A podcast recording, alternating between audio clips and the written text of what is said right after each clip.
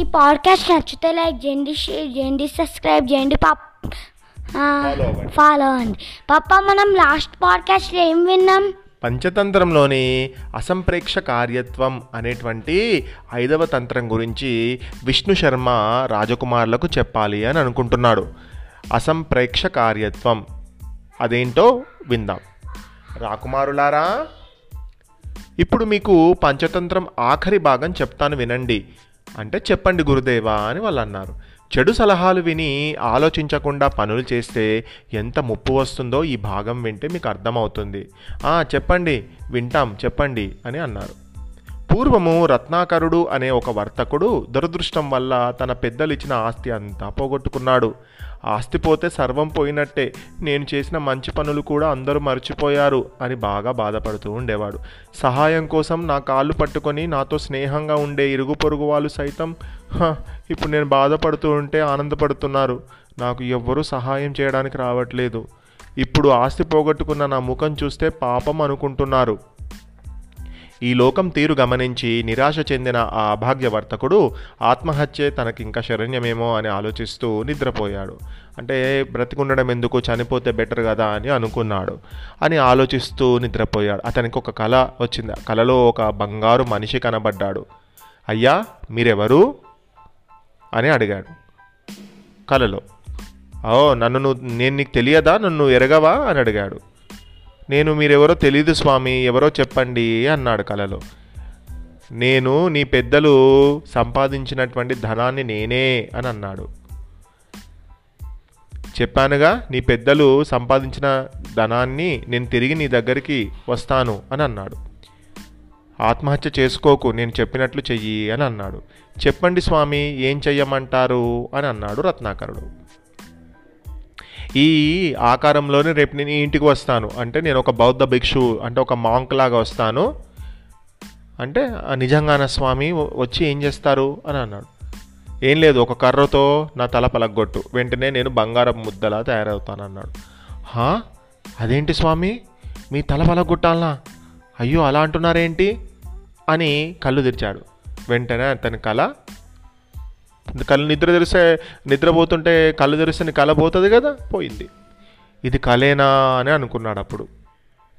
వెంటనే లేచి ఏం చేశాడు? ఆహా ఎంత మంచి కళ ఈ కళ నిజమైతే బాగుంటుంది కదా అని అనుకున్నాడు. ఆ మర్నాడు ఉదయం కలలే నిజమైతే అసలు జీవితం ఏమిటి అని మళ్ళీ ఆలోచించాడు. కొంతసేపటికి కమలాకరుడు అనే మిత్రుడు అటు వచ్చాడు. అతనితో మాట్లాడుతుండగా ఆ కళ కంటున్నానా? లేక నిజమా? బంగారు రంగులో వచ్చేటువంటి మనిషి ఉన్నాడేంటి ఇక్కడ? అని అనుకున్నాడు. అనుకొని రత్నాకరుడు తన స్నేహితుడితో మాట్లాడుతుండగా గుమ్మంలో ఆ బంగారు రంగు ఉన్నటువంటి మనిషి ప్రత్యక్షమయ్యాడు. ఏం చెయ్యను? కలలో చెప్పినట్టు ఈ మహానుభావుడు బుర్ర పలగొట్టాలనా అని ఆలోచిస్తున్నాడు. ఎందుకంటే తల పలగొట్టమని చెప్పాడు కదా. ఓహో పాపం వస్తుంది. కానీ కలలో చెప్పినట్టుగానే వచ్చాడు కదా. అంటే కర్రతో ఆ వ్యక్తి బుర్ర మీద కొడితే నిజంగా బంగారంలో తయారవుతాడేమో అని ఆలోచన చేస్తున్నాడు ఆ కర్రతో ఆ వ్యక్తి బుర్ర మీద బలంగా కొట్టాడు. మరుక్షణంలో ఆ వ్యక్తి కుప్పలా కూలి బంగారపు ముద్దలా మారిపోయాడు. కళ నిజమైందే అయితే ఇదంతా నా పెద్దల ఆస్తే అన్నమాట అని ఆలోచించాడు. ఇదంతా కమలాకరుడు గమనించాడు. కమలాకరుడు రత్నాకరుడి దోస్తు ఫ్రెండ్. కమలాకరుడు అమ్మ బాబోయ్! అని ఆలోచించాడు. చూసి వెంటనే మిత్రమా నీకు పుణ్యం ఉంటుంది ఈ విషయం ఎవరితోనూ చెప్పకేం? అని చెప్పాడు రత్నాకరుడు. నేలే లేలే నేను ఎందుకు చెప్తాను అని అన్నాడు కమలాకరుడు. నీకు బహుమానంగా ఈ బంగారం తీస్తున్నా తీసుకో అని వాళ్ళ స్నేహితుడికి ఇచ్చాడు. ఆ స్నేహితుడు ఒక చాకలివాడు అంటే ఒక వాషర్ మ్యాన్ అప్పుడు ఏం చేశాడు? నిజంగా ఇలా అబ్బా నాకు కూడా జరిగితే బాగుంది కదా అని అనుకున్నాడు. కమలాకారుడు ఇల్లు చేరాక ఈ విషయం బాగా ఆలోచించాడు. అంటే ఆ వాషర్ మ్యాన్ ఆ చాకలి ఆయనే అబ్బా నిజంగా ఈ విధంగా నాకు కూడా ఒక మనిషి వస్తే ఆ మనిషిని నేను కొడితే బంగారం ముద్దలాగా అయితే బాగుండు కదా అని అనుకున్నాడు. అంటే ఎవరైనా సాధువు ఇంటికి వచ్చినప్పుడు బుర్ర పగలగొట్టాలన్న మాట అని అనుకున్నాడు. వెంటనే ఎవరైనా ఒక సాధువు ఇంటికి వస్తాడేమో అని కమలాకరుడు చూశాడు. అలా రెండు రోజులు చూశాడు. చా రెండు రోజులు అయింది ఇక్కడ ఎవ్వరు కూడా ఇటువైపు రాలేదు అనుకున్నాడు. సరే ఊరు బయట ఒక మఠం ఉంది కదా? అంటే మఠం అంటే ఆ ప్లేస్ దగ్గర అందరు మాంగ్స్ ఉంటారు అన్నట్టు. ఊరు బయట ఒక మఠం ఉంది కదా అక్కడ ఎప్పుడు చాలామంది సాధువులు ఉంటారు. వెంటనే బయలుదేరి ఆ మఠం దగ్గరికి వెళ్తాను అని అక్కడికి వెళ్ళాడు. ఆ చాలామంది ఉన్నారు. ఇక నాకు ఫుల్ బంగారం వస్తుంది వాళ్ళ తలలు బలగొడితే అనుకున్నాడు. అయ్యా మీరందరూ ఒకసారి మా ఇంటికి దయచేసి రావాలి మీకు నేను భోజనాలు పెడతాను అని అన్నాడు. మేము ఎక్కడికి వెళ్ళం నాయన అని వాళ్ళు అన్నారు. లేదు లేదు స్వామి మీరు రావాలే. లేదు నాయన అన్ని బంధాలు తెంపుకొని అన్ని కోరికలు చంపుకున్న వాళ్ళం. తెలియదా నీకు? మేము సాధువులం. మేము ఎవరింటికి రాము? భోజనాలకు రాము? అని అన్నారు అయ్యో ప్లీజ్ మీ పాదాలకు మొక్కుతాను. ఒక్కసారి మా ఇంటికి రండి.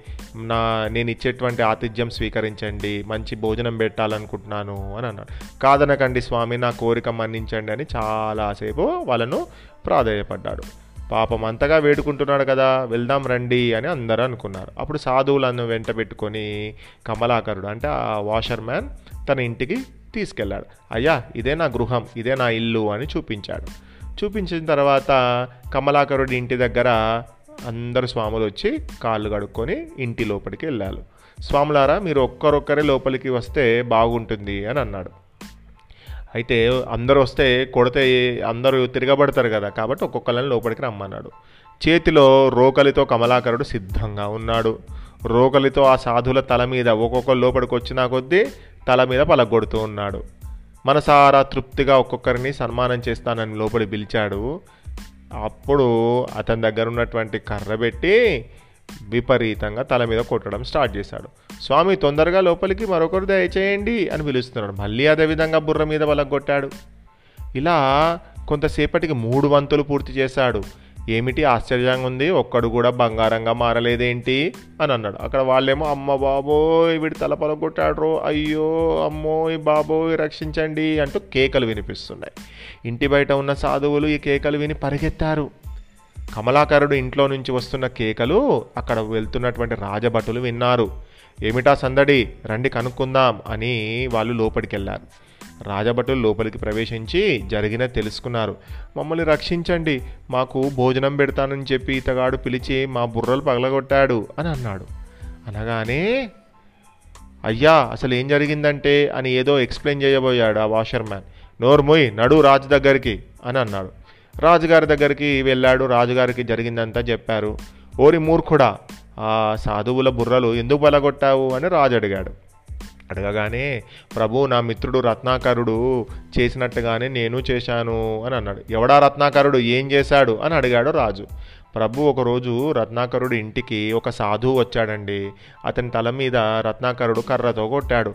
ఆ సాధువు వెంటనే బంగారంగా మారిపోయాడు.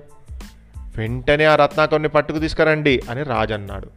ఈ మాట విని రత్నాకరుణ్ణి రాజుగారు సన్నిధికి తీసుకొని వచ్చారు. నువ్వు ఒక సాధువుని చంపానని ఇతగాడు చెబుతున్నాడు నిజమేనా? అని అని అడిగాడు. ప్రభు జరిగిందేదో చెబుతాను దయచేసి వినండి అన్నాడు రత్నాకరుడు జరిగిందంతా పూసగుచ్చినట్లు చెప్పాడు.